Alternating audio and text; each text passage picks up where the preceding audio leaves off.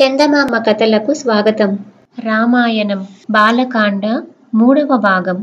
తాటకును సంహరించి మారీచ సుబాహులను కొట్టి విశ్వామిత్రుడి యాగాన్ని నిర్విఘ్నంగా కొనసాగించిన నాటి రాత్రి రామలక్ష్మణులు హాయిగా నిద్రపోయి వేకువతోనే లేచారు.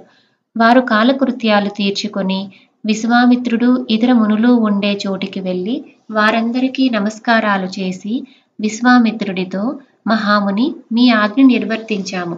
ఇంకా చేయవలసిన పనులేవైనా ఉంటే సెలవియ్యండి అని అడిగారు వినయంగా. అప్పుడు మునులు రామలక్ష్మణులతో ఇలా చెప్పారు. మిథిలా నగరాన్ని పాలించే జనక మహారాజు ఒక గొప్ప యాగం చేయబోతున్నాడు. మేమంతా బయలుదేరి అక్కడికి వెళుతున్నాము. ఒకప్పుడు ఆ జనక మహారాజు ఒక యాగం చేసి దానికి ఫలితంగా దేవతల నుంచి ఒక అద్భుతమైన ధనస్సు సంపాదించాడు.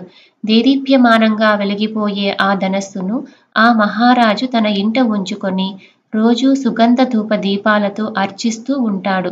ఆ ధనస్సును దేవతలు కాని రాక్షసులు కాని ఎక్కు పెట్టలేరంటే ఇక మనుషుల మాట చెప్పాలా?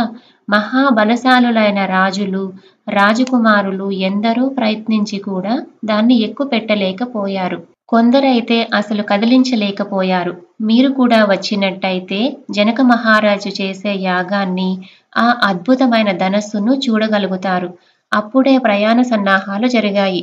విశ్వామిత్రుడు వనపాలకులతో నేను మిగిలిన మునులందరినీ వెంట పెట్టుకుని ఇప్పుడే బయలుదేరి గంగానదికి ఉత్తరంగా హిమాలయాలకేసి వెళుతున్నాను అని చెప్పి సిద్ధాశ్రమానికి మూడుసార్లు ప్రదక్షిణం చేసి తిరిగి వచ్చాడు.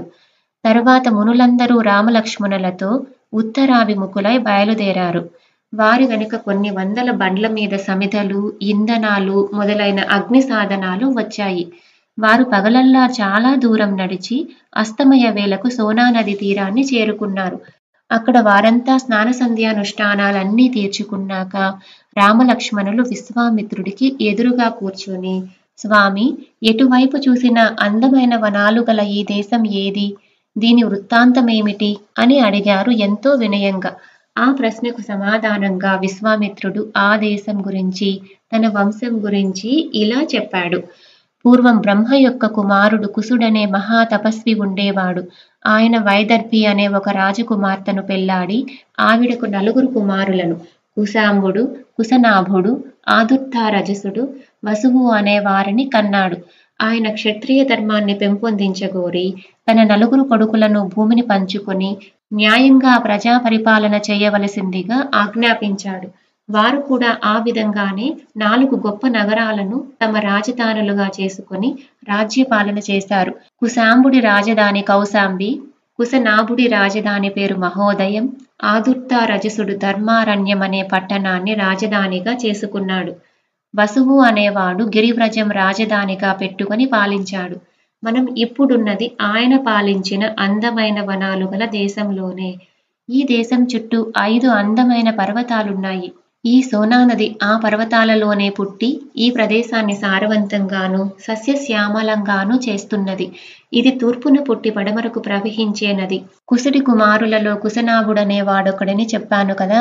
ఆయనకు గృతాచి అనే భార్య ఉండేది. వారిద్దరికీ నూరు మంది ఆడపిల్లలు కలిగారు. వారంతా చక్కని చుక్కలు.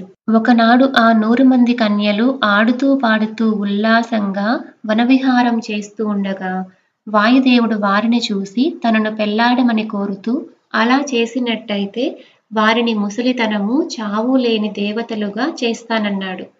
కాని ఆ కన్యలు వాయుదేవుణ్ణి తిట్టి తమ తండ్రి నిర్ణయించిన భర్తను తప్ప చేసుకోమన్నారు. వాయుదేవుడికి ఆగ్రహం వచ్చి వారందరినీ మరుగుజ్జులుగా చేసేశాడు. అప్పుడు ఆ కన్యలు ఏడుస్తూ తండ్రి దగ్గరికి వెళ్ళి జరిగినదంతా చెప్పుకున్నారు. తన కుమార్తెలు ప్రదర్శించిన ఐకమత్యము వంశాభిమానము చూసి కుశనాభుడు ఎంతగానో సంతోషించాడు. వారిని ఇక పెళ్ళి లేకుండా ఉంచడం అంత క్షేమం కాదనుకుని ఆయన కాంపిల్యపురాన్ని పాలించే బ్రహ్మదత్తుడనే రాజుకు తన కుమార్తెలందరినీ ఇచ్చి పెళ్ళి చేశాడు. బ్రహ్మదత్తుడు తాకగానే వారందరికీ మరుగుజుతనం పోయింది.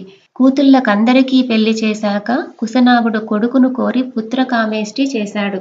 ఆయనకు గాది అనే ధర్మాత్ముడైన కొడుకు కలిగాడు. ఆ గాదిరాజు కొడుకునే నేను. నాకు సత్యవతి అనే ఒక అక్క ఉండేది. ఆమెను రుచీకుడికిచ్చి చేశారు. ఆవిడ మహాపతివ్రత. మేము కుసిక వంశం వాళ్ళం కనుక మమ్మల్ని కౌశికులని కూడా అంటారు. మా అక్క పేరుతో కౌశికి అనే నది ఏర్పడింది. మా అక్కపై గల అభిమానం కొద్దీ నేను హిమవత్ ప్రాంతంలో కౌశికీ నది తీరానే ఉంటున్నాను. అయితే త్యాగం నిమిత్తమై సిద్ధాశ్రమానికి వచ్చానన్నమాట. మన కబుర్లతో అప్పుడే సగం రాత్రి గడిచిపోయింది. రామ ఇక మీరిద్దరూ పడుకుని నిద్రపోండి. ప్రయాణపు బడలిక మూలాన రామలక్ష్మణులు ఆ రాత్రి గాఢ నిద్రపోయి తెల్లవారి విశ్వామిత్రుడు లేపినదాకా లేవలేదు. అప్పుడు వారు కాలకృత్యాలు తీర్చుకొని సోనా నది అందరూ దాటే రేవులో దాటారు. అది ఆటే లోతైన నది కాదు. ఇసుక తిన్నెలతో చాలా అందంగా ఉన్నది. వారా నదిని దాటి మళ్ళీ నడక సాగించి మధ్యాహ్నం వేళకు గంగా తీరాన్ని చేరుకున్నారు. పవిత్రమైన గంగను చూడగానే అందరికీ అంతులేని ఆనందం కలిగింది. అక్కడ వారు స్నానం చేసి దేవతర్పణలు పితృతర్పణలు చేసుకొని హోమం చేసి భోజనాలు పూర్తి చేసుకుని గంగా తీరాన విశ్వామిత్రుడి చుట్టూ కూచున్నారు. అప్పుడు ఆ మహర్షి వారందరికీ గంగ వృత్తాంతం ఇలా చెప్పాడు. హిమవంతుడనే పర్వతరాజుకు గంగా ఉమా అనే ఇద్దరు కుమార్తెలు. వారిలో పెద్దదైన గంగను దేవతలు పర్వతరాజును బ్రతిమాలి స్వర్గానికి తీసుకుపోయారు. ఉమను పరమశివుడికిచ్చి పెళ్ళి చేశారు. కాలక్రమాన సగర చక్రవర్తి మనుమడికి మనుమడైన భగీరథుడు గంగను అతి ప్రాయాసతో స్వర్గం నుంచి భూమికి తెచ్చి భూమి నుంచి పాతాళానికి కూడా తీసుకుపోయాడు. విశ్వామిత్రుడు రామలక్ష్మణులకు గంగావతారణ కథ కుమారస్వామి జన్మ వృత్తాంతము సవిస్తరంగా చెప్పాడు. ఆ రాత్రి వారందరూ గంగ యొక్క దక్షిణపు గట్టున గడిపి మర్నాడు తెల్లవారగానే దర్భాసనాలు పరిచిన పడవలలో ఉత్తరపు గట్టుకు చేరుకున్నారు. అక్కడ వారికి విశాల నగరం కనిపించింది. ఆ నగరాన్ని చాలాసేపు చూసినాక రాముడు విశ్వామిత్రుణ్ణి మహాముని ఈ నగరాన్ని పాలిస్తున్నది ఏ వంశపు రాజులు? వారి కథ ఏమిటి? అని అడిగాడు. ఆ ప్రశ్నకు సమాధానంగా విశ్వామిత్రుడు దేవదానవులు క్షీరసాగరాన్ని మదించటము అందులో పుట్టిన హలాహలాన్ని శివుడు మింగటము అమృతం పుట్టగా దానికోసం దేవదానవులు పోట్లాడుకుంటూ ఉంటే విష్ణువు మోహిని రూపంలో వచ్చి అమృతాన్ని హరించి తనను ఎదిరించిన వారందరినీ చంపి తనను శరణుచొచ్చిన వారిని కాపాడటము మొదలైన విషయాలన్నీ వివరంగా చెప్పి ఇలా అన్నాడు. తన కొడుకులందరూ ఇంద్రుడి చేతిలో చనిపోయేసరికి దితి తన భర్త అయిన కశ్యపుడి వద్దకు వెళ్ళి ఇంద్రుణ్ణి చంపగల కొడుకు తనకు కలిగేటట్టు వరమియ్యవలసిందిగా వేడుకున్నది. నీవు వెయ్యి సంవత్సరాలు నిష్ఠతో ఎలాంటి మైలా కూడా సోకకుండా తపస్సు చేసినట్టయితే ఇంద్రుణ్ణి చంపి ముల్లోకాలు ఏలగల కొడుకు కలుగుతాడు అని కశ్యపుడు దితికి వరమిచ్చాడు. దితి సంతోషించి దితి సంతోషించి కుశప్లవం అనే చోట చేరి కఠోరమైన తపస్సు ప్రారంభించింది. ఇంద్రుడు ఆమె వద్దకు వచ్చి ఎంతో భక్తితో ఆమెకు సేవలు చేస్తూ నీరు సమిధలు దర్భలు కందమూల ఫలాలు తెచ్చి ఇస్తూ వచ్చాడు. తొమ్మిది వందల తొంభై సంవత్సరాలు గడిచాయి. ఇంకా పదేళ్ళు గడిస్తే దితి గర్భం నుంచి ఇంద్రుణ్ణి చంపగలవాడు బయటికి వస్తాడు.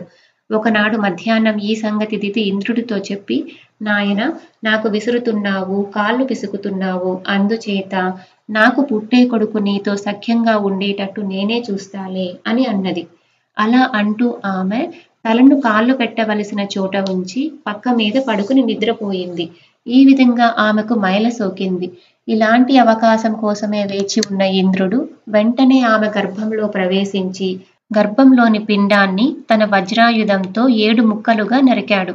వారే దేవతా సమానులైన సప్తమారుతాలు. రామ ఆ సమయంలో దితి తపస్సు చేసుకుంటూ ఉంటే ఇంద్రుడు ఈ ప్రదేశంలోనే ఆమెకు సేవలు చేశాడు. అటు తర్వాత ఇక్ష్వాకు మహారాజుకు విశాలుడనే కుమారుడు కలిగాడు. అతనే ఈ మహానగరాన్ని నిర్మించాడు. అందుకే దీనికి విశాల నగరం అనే పేరు వచ్చింది. ఇప్పుడు ఈ నగరాన్ని వారి వంశానికి చెందిన సుమతి అనేవాడు పాలిస్తున్నాడు. అని విశ్వామిత్రుడు రాముడితో అన్నాడు. ఈ లోపల సుమతి కూడా విశ్వామిత్రాదుల రాక తెలిసి బంధు మంత్రి పురోహితుల మొదలైన వారితో ఎదురు వచ్చి స్వాగతం చెప్పాడు. విశ్వామిత్రుడు రామలక్ష్మణులను సుమతికి పరిచయం చేశాడు. వారందరూ ఆ రాత్రికి సుమతి అతిథులుగా ఉండి తెల్లవారగానే మిథిలా నగరానికి ప్రయాణమయ్యారు. వారు మిథులను చేరవచ్చే సమయంలో దారిలో ఒక పాడుబడిన ఆశ్రమం కనపడింది. ఆ ఆశ్రమం అందంగా ఉన్నప్పటికీ అందులో జనసంచారం లేకపోవటానికి కారణమేమిటని రాముడు అడిగాడు. నాయన ఒకప్పుడు ఈ ఆశ్రమంలో గౌతమ మహాముని తన భార్య అయిన అహల్యతో కూడా సాటిలేని తపస్సు చేశాడు. ఆయనకు ఆగ్రహం తెప్పించి ఆయన తపశ్శక్తి నిర్మూలించాలనే ఉద్దేశంతో ఇంద్రుడు గౌతముడు స్నానానికి గాను నదికి వెళ్ళి ఉన్న సమయంలో గౌతముడి రూపం ధరించి అహల్య వద్దకు వచ్చాడు. అహల్య అతన్ని తన భర్తే అని పొరపడింది. తిరిగి వెళుతూన్న ఇంద్రుడికి గౌతముడు తడి బట్టలతో ఎదురై ఇంద్రుడికి శాపమిచ్చి ఆశ్రమానికి వచ్చి తన భార్యను కూడా శపించాడు. ఆ శాపం ఫలితంగా ఆమె గాలి తప్ప మరొక ఆహారం లేక ఎవరికీ కనబడకుండా ఈ ఆశ్రమంలో తపస్సమాధిలో ఉండిపోయింది. నిన్ను చూడగానే ఆమెకు శాప విమోచనం కలిగేలాగు గౌతముడు అనుగ్రహించాడు కనుక మనం ఈ ఆశ్రమం ప్రవేశించి ఆ అహల్య అందరికీ తిరిగి కనపడేలాగు చేద్దాం అన్నాడు విశ్వామిత్రుడు. వారు లోపలికి వెళ్ళేసరికి రాముడి కళ్ళకు సూర్యుడి కాంతితో వెలిగిపోతూ దేవతను పోలిన అందంగల అహల్య కనిపించింది. ఆమె రాముణ్ణి చూడగానే ఆమెను మిగిలిన వారు కూడా చూడగలిగారు. రాము లక్ష్మణులు వంగి ఆమె కాళ్ళు తాకి నమస్కరించారు. తన భర్త చెప్పిన మాటలు జ్ఞాపకం తెచ్చుకుని అహల్య రామలక్ష్మణుల కాళ్ళు తాకి వారికి ఆర్ఘ్యపాధ్యాలిచ్చింది ఆ సమయానికే గౌతముడు కూడా తిరిగి వచ్చాడు. విశ్వామిత్రుడు అక్కడి నుంచి బయలుదేరి రామలక్ష్మణులను వెంట పెట్టుకుని మిథిలా నగరం ప్రవేశించాడు. మరొక కథతో కలుసుకుందాం. మరిన్ని కథల కోసం సబ్స్క్రైబ్ చేసుకోండి.